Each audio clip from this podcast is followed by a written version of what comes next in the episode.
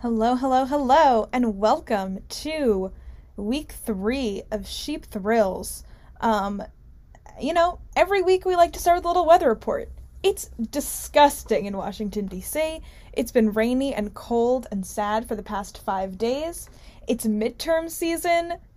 There's a lot going on, but with all that being said, we do have a lot to talk about today. Hopefully, some slightly entertaining things um, to chat about to kind of ignore the, the doom and gloom happening outside. Actually, that's a lie. We're going to be talking about some really depressing stuff today. I just like glanced at my notes again to like remind myself what we were talking about, and it's it's not a light week actually. So maybe what we're talking about today is very reflective of the weather patterns outside. Um, so first, we are going to talk about some kind of fun drama.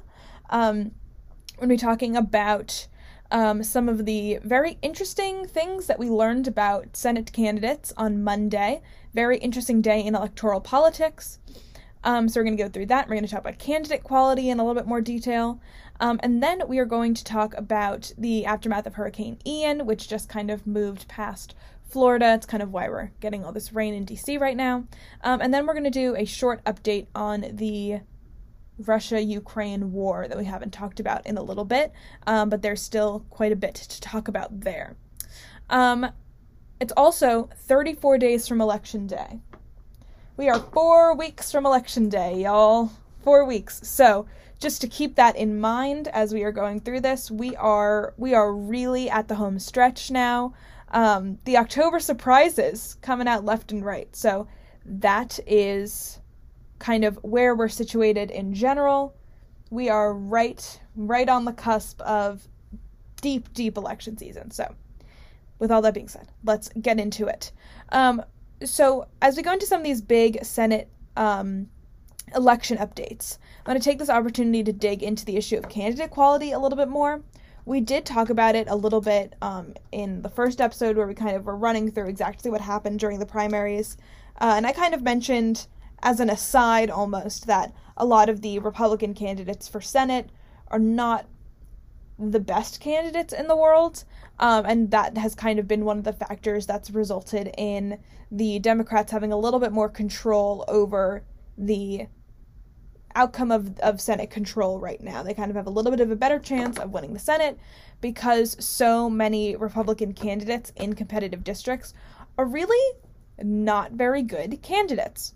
Um, there are several very competitive Senate races right now, um, and that includes Nevada, where um, incumbent um, Cortez Masto is a little is a little bit vulner- vulnerable, and she's running again running against Adam Laxalt, who is the former um, like co-chairman of the Trump campaign.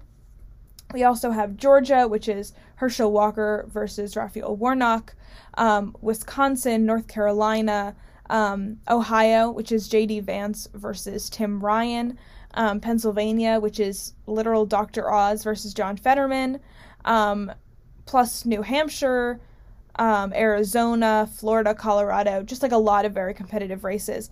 Um, but the ones we are going to focus on today mostly are Georgia and Pennsylvania, and then I'm going to touch on Nevada and Ohio a little bit as well towards the end. Um, so, again, candidate quality amongst Senate Republicans is a particularly big issue. Um, again, most notably, those four races that we're going to talk about a little bit more today Walker, Oz, Vance, Nevada a little bit, but it's mostly that's just like an interesting thing to talk about. Um, and we're going to get right now into some of the big issues that just came out um, around Herschel Walker and Dr. Oz, um, because that's kind of where a lot of our focus is currently going to lie. Um, so Herschel Walker is running in Georgia for Senate against the incumbent, Raphael Warnock, um, and Walker has run into considerable issues throughout his campaign. Um, there are just scandals on scandals on scandals. Uh, beyond the fact like there's all there's the set of scandals that he's run into and then there's also the fact that he's just like not a particularly good speaker. He's not a particularly good candidate. And so it's a little bit hard. Like there's just been so many interesting things that he said um, that were like probably just slip ups but still like very weird and like him just being unable to articulate policy in a way that's that's helpful has been also very interesting. Um, and of course you know he's a he's an icon. He's a figurehead more than anything else. And so republicans who are supporting him especially kind of in like the national um, senate republican senate committees and everything else they are really relying on the fact that he is this figurehead he's this well-known guy and so he can kind of get away with things that other candidates might not be able to get away with, kind of not being able to articulate particularly po- particular policy positions, um, not being able to kind of justify those policy positions. Another candidate that doesn't have that kind same kind of national na- kind of national un- people understand him and know him on a national level probably would not be given that same opportunity and all of these chances over and over again. So and that's an interesting thing kind of for the Republican Party in general is now do they think, oh, well, we're going to have more success if we're nominating these candidates that are well known but are not political, don't have a background in politics, but are well known in another way because they can kind of, they have this aura about them that helps them to avoid different um, scandals, right? Because that's what we have with Donald Trump. That's what we have here with Herschel Walker. Um, if they're not well known from politics, maybe they're able to avoid those political controversies better. Anyway, just an interesting thing to note for the future. But anyway, some of the scandals that have come up throughout this campaign. Um, first of all, his ex wife accused him of threatening to kill her, so that's really cool and fun. Um, he was sued for failing to repay um, almost $600,000 in loans um, there's been multiple campaign finance violations. And then, just like the cherry on top of everything, is that there are three illegitimate children that he had not previously acknowledged that have been basically found out about um, throughout the course of the campaign, which is just wild. Um, and there was a week over the summer when I literally think there were two children discovered back to back it was like Monday. It was like big story. Herschel Walker has secret kid that he does that he's not involved with. Blah blah blah blah blah. A week later, there's another kid. So there's just a lot. There's a lot there with that. Um, and it's not that he hasn't like ever acknowledged them. Like he's acknowledged them on paperwork and stuff. Um, but he has never spoken about them publicly. Uh, and again, it's just a matter of he's a he's a he's a family values candidate. Um, and he's kind of having all of these random children just pop up left and right. Um, and it's also interesting that within the campaign, I, I'm if I read the story correctly, it was that he said after the first kid came out, they were like, "Is there anything else that we need to know right now?" His campaign was like, "You you need to let us know if there is something else that we need to know because we we can help you if we we can't like deal with these problems." And he says, no, no, no, everything's good. There's no other secret children, etc. And then a week later, another secret kid popped up. So that's hilarious to me. I hope those kids are okay. I don't know. They, they, they those kids in particular, like, haven't been getting any, like, attention from the news media beyond just the acknowledgement that they exist. Um, but still, you know, interesting to know. And then what happened, like, uh, Monday night, Monday night was that the Daily Beast reported that he, Herschel Walker, paid a woman to have an abortion in the same year that one of his other illegitimate children was born. Um, and so this was also, you know, particularly important because we've been having all these conversations around reproductive rights, um, around kind of what you know, around Republican hypocrisy around those issues, blah blah blah. But he's he said made he this is all of this news has come out right after he made a statement that all abortions all the time should be banned, basically with no exception. Um, he even called you know abortions in the cases of rape or incest quote excuses. Um, and he also signed on to a 15 week abortion ban um, that a lot of other re- Republican incumbents and Republican candidates have like literally run screaming from, um, just because it's not necessarily good policy. Um, and you know, Walker's Herschel Walker's understanding of this, he said that like you know people in Georgia aren't talking about abortion; they're more concerned with these economic issues, et cetera, et cetera. And you know, like we talked about last week and the week before, kind of this running theme is that these social issues, and particularly reproductive rights, are very much at the forefront of um, campaigns right now. And to say that people in your state aren't talking about reproductive rights is just not a true thing. Um, it's very much a central focus. Whether or not this this is actually going to change the course of the race, you know, whatever, we'll we'll we'll see how it goes. Um, but to argue that reproductive rights are an important issue in your state and not an issue that people are talking about is just so short sighted and funny to me. Um, but it is. It's trying to get, it's him trying to get the narrative away from these family values issues that he is purported to be a leader on, when in fact he is not um, and turning it back to those kind of bread and butter conservative issues, that fiscal conservatism, um, that is going to kind of help him be a little bit more at the forefront and help push his own campaign forward. Because he's not getting anywhere talking about social or family issues right now, but he might get somewhere focusing on economic issues. Um, there's also the, the the Daily Beast article is really interesting. I'll, I'll, link it on Spotify or wherever I post it.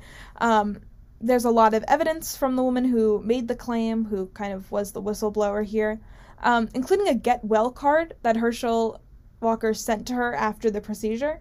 Um, it's hilarious. It's a hilarious card. Um, it's literally like he sent his assistant out and was like, I need you to get like a get well card for me. And he, like they just picked up the first one on the shelf.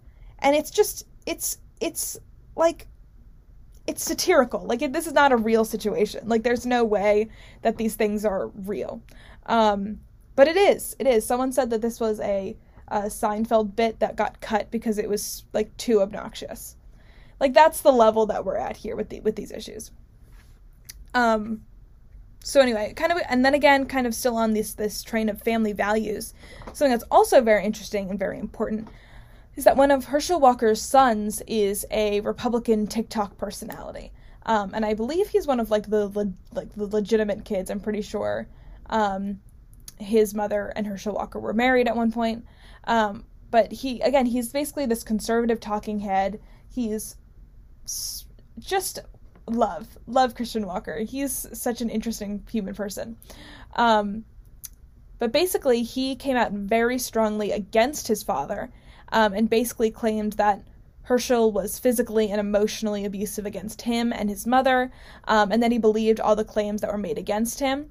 Um, and so now we have this very public family drama playing out on the internet with Christian Walker um, releasing videos on Twitter and on TikTok, kind of condemning his father.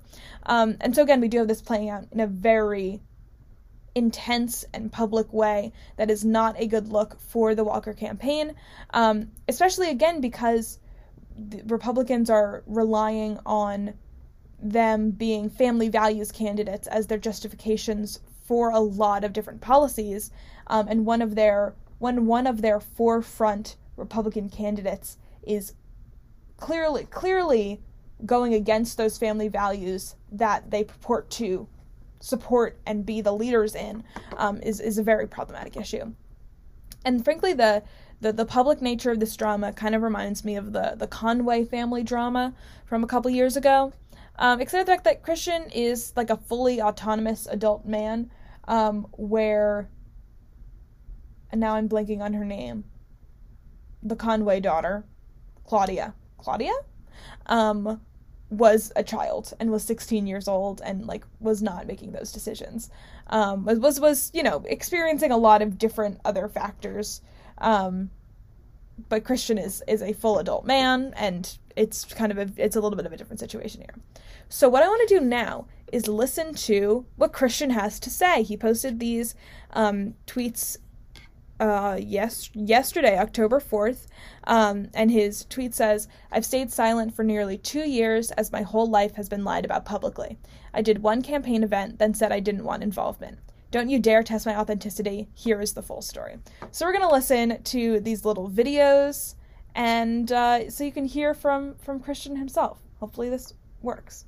I stayed silent as the atrocities committed against my mom were downplayed. I stayed silent when it came out that my father, Herschel Walker, had all these random kids across the country, none of whom he raised. And you know my favorite issue to talk about is father absence. Surprise, because it affected me. That's why I talk about it all the time, because it affected me. Family values people. He has four kids, four different women, wasn't in the house raising one of them. He was out having sex with other women. Do you care about family values?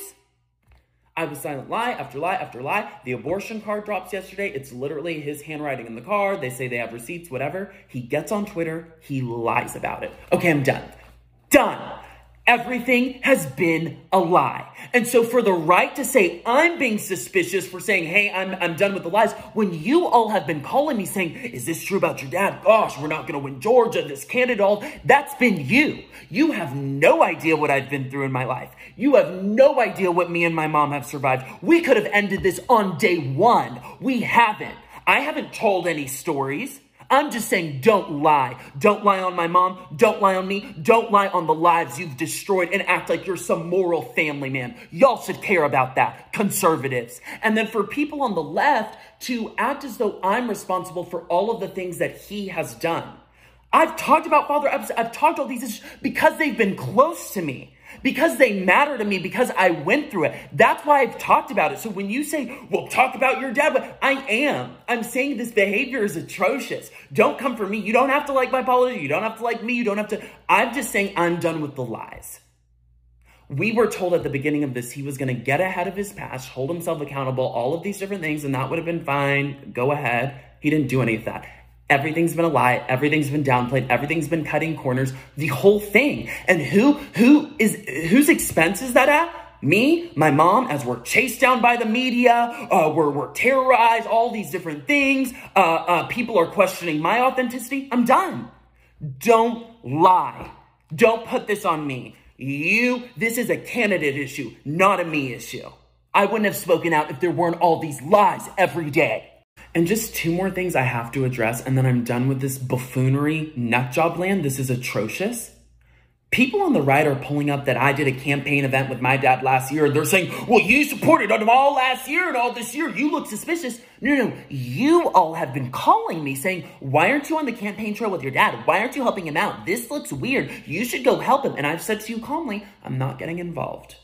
You don't know my family life. I did one event last year when we were told he was going to get ahead of his past and hold himself accountable. None of that happened. Everything's been a lie. So for me to tell you I'm not getting involved and then you also be flooding my DMs and calling me saying, I didn't know all this about your dad. We're going to lose the Senate race. And then when I simply say, I'm done with the lies, you go, well, Christian looks suspicious. Excuse me? I haven't told one story about what I experienced with him. I'm just simply saying, don't lie. And then for, for certain political pundits to be pulling up old pictures I posted of my dad, thinking they can police and, and determine what my relationship with my dad was. If you want to pull stuff up, I'll pull stuff up. Don't try me. Don't test my authenticity. All of this has been a lie and you've known it. You've known. So don't you dare and then to the left, who says, well, he did all this to your mom and you were still with them and, you know, that's weird. You know nothing about my life.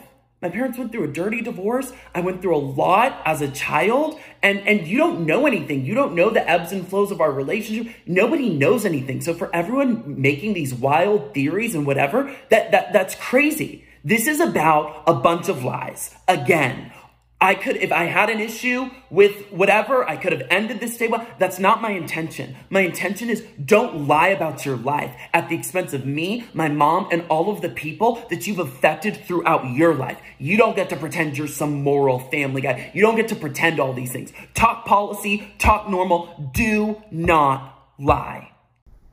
All I have to say to that is buffoonery nutjob land is so real he went absolutely crazy with that one. Um, anyway, so that's that's that's Christian's take on this. And again, public posted publicly on Twitter has 73.5 thousand likes. Um, just absolutely viral. And again, like even even political pundits um, and people who follow elections every day um, have been saying that they've they've never seen anything like this, and that this is kind of a, a completely unique situation for um, a, a, candidate's child who is so similar to him on the political spectrum um, to to be coming out this intensely. And again, is this actually going to do anything for Walker's election chances? Maybe nothing. Um, he's already completely ridden with scandals, so what's one more to add to the pile? Um, nobody, I don't think there's anybody at this point who truly believes that he is an upright family man and they're not voting for him because of that. Um, and we do know that, like, based off of research, based off of evidence, scandals do have a negative impact on candidate vote share. But who knows how much, you know, the exponential effect um, I guess it's kind of probably a decaying exponential effect, right? Of um, these scandals is actually going to do. Like it's it's we're already there. Um, Georgia does get polled a lot, um, so we'll know relatively soon what this means for everything. But the Walker camp is flat out denying um, all of the allegations, and apparently there's some severe chaos happening behind the scenes, um, as a secret abortion is wont to do. 538 uh, wrote an article basically talking about what Walker's election chances are um, post this scandal. And as they said, and as is generally very true, um, partisanship often trumps scandal. Um, so at this point, because partisanship is so deeply ingrained, and you know the number one indicator of which direction somebody is going to vote is their party affiliation, and that's just kind of it. Um, there's kind of it's unclear how many people are actually going to turn against him. Um, there's also the matter of the fact that um, polling has indicated that um, Warnock is already up two points. So right now, the issue isn't so much people turning against Herschel Walker, it's a matter of him not gaining. Um, and for that reason, it's possible that these scandals might have more of an impact because it is true that um, it's it's unlikely that he's going to gain many points after this scandal. But the then the question is like, oh, is that does that mean he's going to lose points? Um, so we'll see how it goes. It's and a, a lot of the Republicans are rallying behind Herschel Walker. I think a lot of them probably in private really don't want to get involved. They don't like him. They don't want him to win. This, that, the other thing. Um, but very importantly, most ana- analysts have pretty much determined that Georgia is the key state here. So whichever way Georgia goes, as does the the control of the Senate. Um, so Georgia really is at this point probably the most pivotal state, followed by Pennsylvania. And so Republicans have been rallying behind him, have been saying, you know, we're going to continue to support you, at least in public. Um, and you know, they're really just trying to preserve their chances in the Senate. I don't think they really care about Herschel Walker as an individual. I don't think they, I don't, I doubt that they respect him very much as an individual, um, but they do really want to preserve their chances in the Senate. Um, and that is, that's also a matter of, you know, the Republican Senate committee just sending so many consultants over to Georgia and really trying to get a handle on everything that's going on internally as well. Um, but that's Georgia. And now we're going to move on to Pennsylvania. So, as we know, Dr. Oz is running against John Fetterman in Pennsylvania. It's also a very tight, very important race um, where Georgia is where, you know, Georgia, the incumbent is a Democrat. So that's where they really don't want to lose a seat if they that's how they're going to keep the Senate 50 50. Um, but if the um, Democrats are able to pick up a seat in the Senate, it's likely going to be um, in Pennsylvania. So that's also that's why this seat is particularly important. Where Georgia is like triage, like making sure that we the Democrats don't lose control. Pennsylvania is about actually getting ahead in that beautiful, beautiful potential reality of a 51 49 Senate. Um, this is a very dramatic, important race. Uh, the Republican primary was really messy and close. Um, John Fetterman is a pretty outspoken candidate. He's also had some pretty significant health issues throughout the campaign trail. Um, so there's kind of a lot going on. I've, I've, I've, I've joked that this race is the most um, like a West Wing esque race that I've ever seen, where there's just like scandals happening left and right, and there's there's you know, political intrigue, this, that, the other thing. Um, but Dr. Oz has been facing different accusations, different scandals, different drama. Um, basically, every three weeks, since the summer. Um, and the the difference here between Dr. Oz's scandals and Herschel Walker's scandals are that Herschel Walker scandals are a little bit more severe or intense. Like there's more there there's more like, you know, there's physical violence involved, um, stuff like that. But Dr. Oz is just all of them are just insane. Like just insane things. Um so now the new thing is that there is um, he is facing accusations of animal abuse tied to his medical research. And there's no evidence that he personally mistreated any animals, but there are reports that dozens of his experiments at Columbia resulted in the deaths of hundreds of dogs. Hundreds of dogs. Get ready for these numbers because your jaws are going to be on the floor. Ready for this? 329 dogs, 31 pigs, 661 rabbits, and other rodents that died because of his experiments. As if this guy couldn't get to be more of a joke, it's really hard to campaign for a puppy killer. Puppies are puppies and veterans are two of the things that are the most bipartisan bipartisan issues in the world. Puppies and veterans. It's really hard to campaign against puppies. It's really hard to campaign against veterans. Like, are you joking? I I don't even know what to say. Like, I'm going to repeat the numbers one more time because I think that I really need to just add some emphasis here 329 dogs, 31 pigs, 661 rabbits, and other rodents. What? Oh my god. So he had to pay, when this was all happening, he had to pay a $2,000 um, penalty in for violations of the Animal Welfare Act. No kidding. Um, and literally like i just have to say like there's running a, a, a bad campaign. There's running like you know you can run a not great campaign. You can kind of have some flubs. You can have some issues. And then there's campaigns that you're running where there's a news article with the headline did oz kill any dogs himself? And that's when you know you're running a really really bad campaign. Like what a joke of a campaign. I don't even know how his campaign staff is still doing it. Like I truly don't. Um, just because I don't even know, but that's just important to talk about. I guess I don't. I can't wrap my, my brain around it, and I'm sorry I'm being a little bit inarticulate, but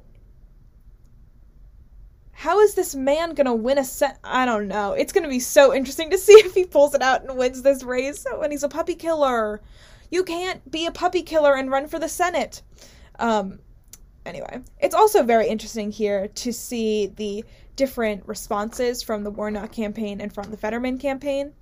Um, and Fetterman has been memeing just the absolute living daylight out of the Oz campaign um, and just absolutely turning Oz into the butt of the joke over and over and over again, um, which has been great because as soon as the meme cycle has retired itself, um, there's Dr. Oz does something else, or something else comes out, and then John Fetterman campaign has another meme to use for the next three weeks, and it's just this endless cycle that's been going on for months now. Um, and so it's it's also this particular issue is particularly good for the Fetterman campaign because they have two goofy little rescue dogs that they can say, "Look at our goofy little rescue dogs. Wow, hope John or hope Dr. Oz doesn't try to kill them." What? This isn't so unserious. This campaign is so deeply unserious, but it's so important. It's so interesting. Anyway, and the and kind of the opposite direction, the Warnock campaign is pretty much staying out of those more sensational, dramatic elements of the scandal, just kind of letting the news run its course. Um, you know, while all of this is going on on the Republican side, we literally have um, Raphael Warnock like making jokes about nuts on Twitter. Like he's just, you know, it, it's also just different dispositions, different candidates running different races, um, but both different ways to kind of deal with your opposition candidate being so embroiled in chaos all the time. Um, I don't know if either are better or worse. I think it depends on the state, depends on the issue, depends on the candidates. Um, but I think they're both doing what they need to be doing for the situations that they're in. Um, and you know, it's not like Raphael Warnock is going to invite Christian Walker to speak at a campaign event. It's not like he's going to be like retweeting these videos, be like, "Slay, Christian, go crazy." Like he's he's staying out of it for the most part and kind of letting the Republicans deal with all of this stuff internally and hoping that that kind of takes attention away from um, campaigning in a more serious manner. Now, I briefly want to talk about um, Nevada. Very briefly, talk about Nevada. So, again, Adam Laxalt is the co chairman of Trump's 2020 reelection campaign. Um, and he has also a fairly long list of things, although he's generally been promoted as the good Republican candidate in this cycle. Uh, there's been some very funny memes about him being like, oh, it's me. I'm the hero of this election cycle, even though I did all of these things. Um, but basically, we know about a long list of election finance violations and other scandals, including assaulting a cop, getting a DUI, all of these fun things. So that's that's Adam. He's he's got his own stuff going on. Um, and then of course we have JD Vance in Ohio. And look, maybe I'm just dumb, but I truly, truly did not realize that J- this was the JD Vance that wrote Hillbilly Elegy. I think I'm just dumb. Like, I think that I am just not a smart person. Um, but I have been reading about JD Vance for a year and a half now, and somehow I never realized that he was the one that wrote that book.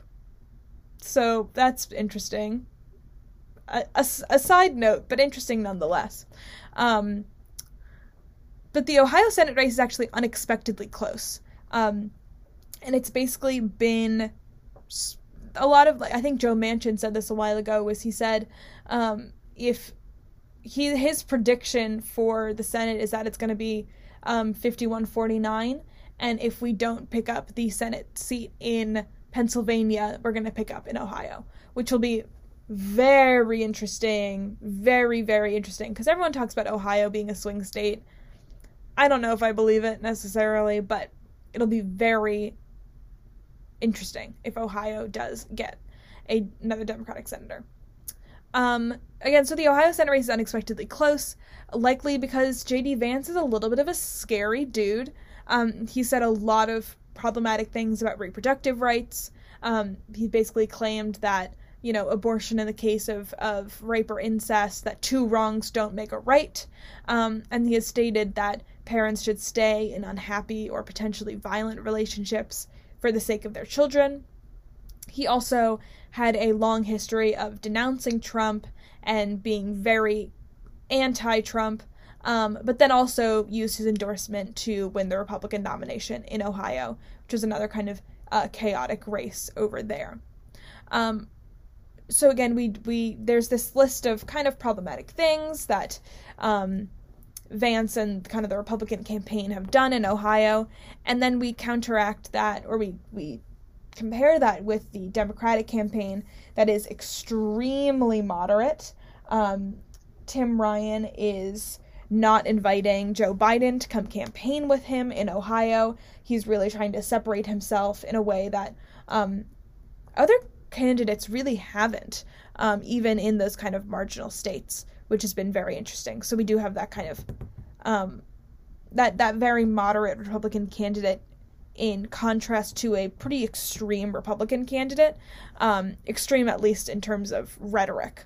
Um, which is kind of all you need at this point. Even if your positions aren't that intense, if your rhetoric is, everyone will believe that you're kind of that far to the right.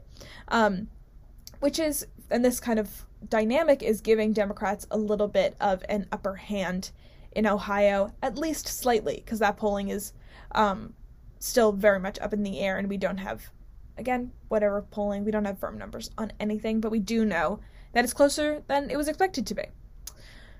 So, kind of to summarize this whole section, I think that it's interesting that Republicans have to overcome candidate quality issues, as we've seen, and I think that importantly, one of those big candidate quality issues has to do with rhetoric around reproductive issues.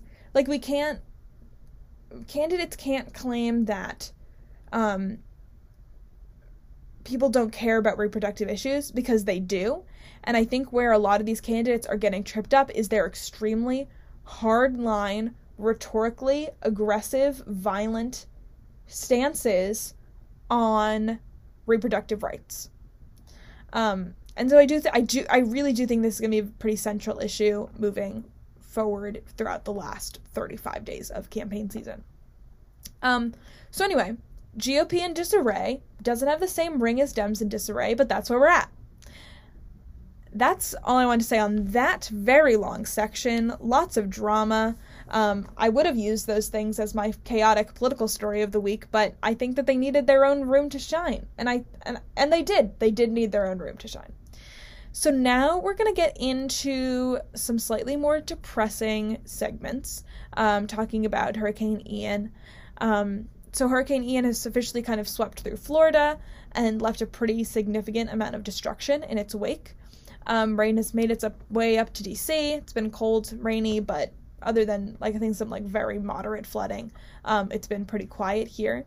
Um, but in Florida and a couple in I believe North Carolina, uh, there's at the as of last night when I was taking these notes, um, there's a list of 190 plus confirmed dead, um, and that list is still growing as they're continuing to do search and rescue missions.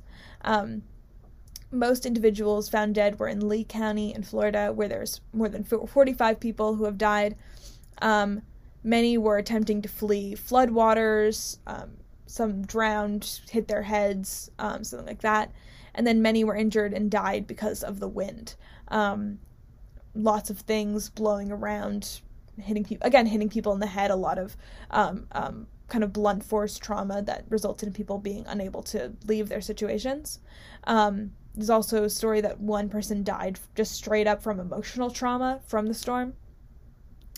Um, and then importantly, a lot of these victims were older. I think the majority were over 65 at least a plurality, were over 65. Um, or there were people just generally lacking mobility.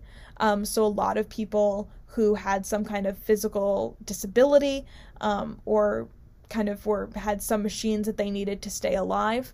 Um, and a lot of these people, again, they didn't have that mobility, so it's harder for them to get out of Florida in the first place, get kind of get out of the path of the storm.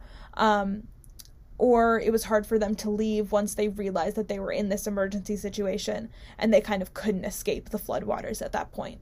and there was there was nothing that they could do and there was no way for them to get out and so this is kind of a important policy conversation as we're talking about storm management and crisis management um, that in these emergency situations how can lawmakers and policymakers be sure that people with limited mobility are able to get themselves out of harm's way. You know, how are we how are we tracking these people um, who are going to be directly in the path of the storm, who may first of all may not have access to the same kind of news and information that other people are getting.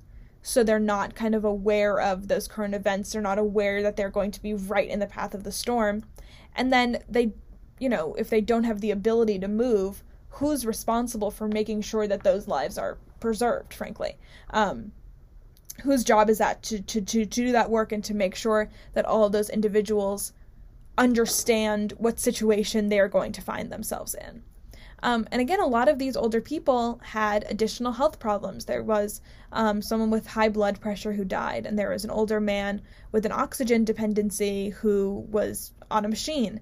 And when the electricity went out, his machine wasn't working and he died because he wasn't able to kind of get that life saving support. He wasn't able to use the equipment that keeps him alive.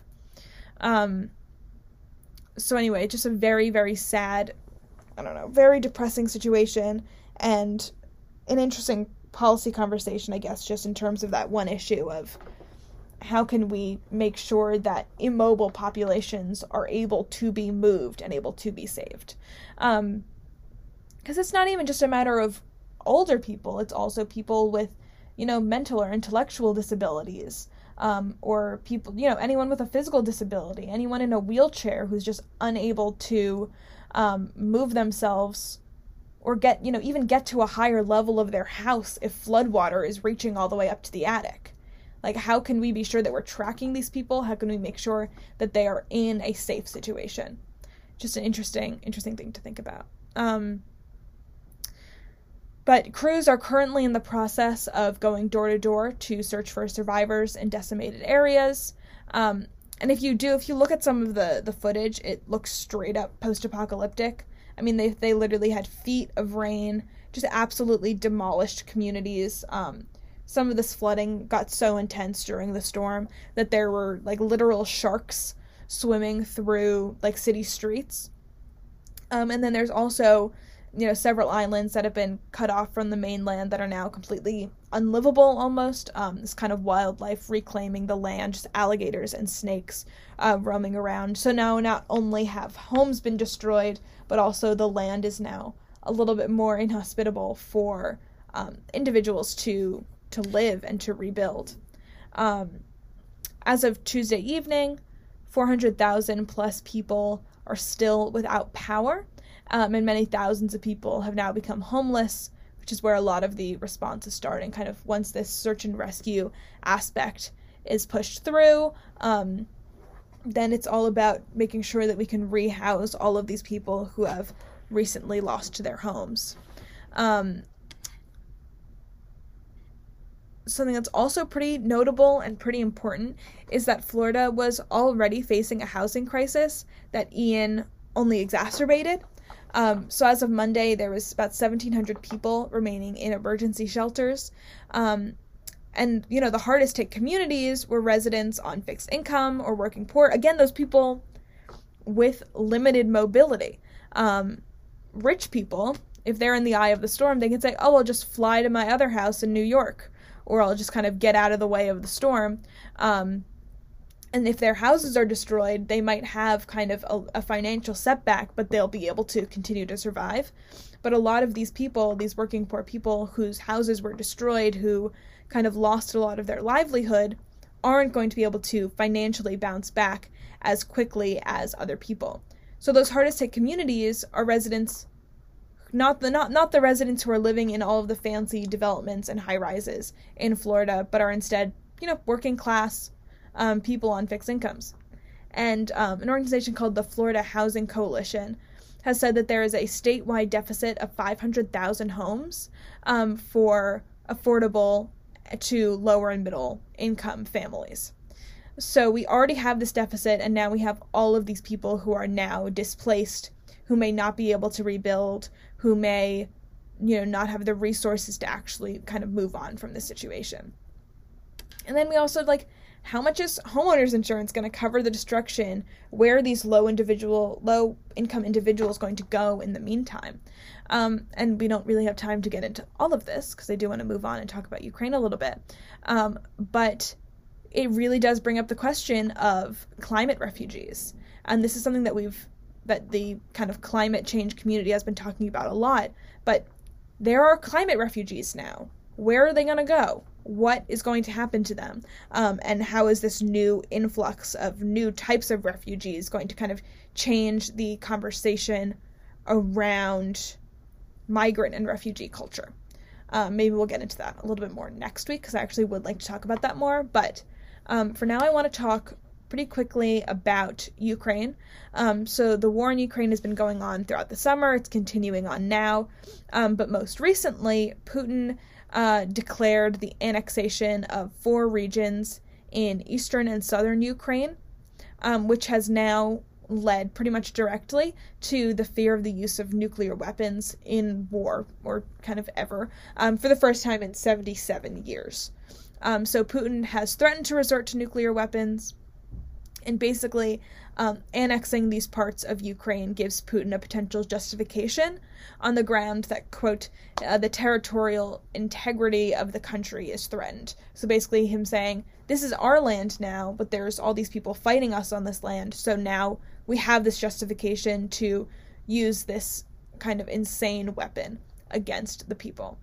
Um, and so the Ukrainian response to this has been well, first of all, from the U.S., there's been a new round of sanctions on Russia, um, including the specific targeting of government officials and family members, etc. Um, plus, Zelensky has said that the Ukraine is applying for um, accelerated ascension into NATO. Uh, they've also launched several counteroffensive against Russia, forcing a major Russian retreat, including from one area that was claimed to be annexed by Russia.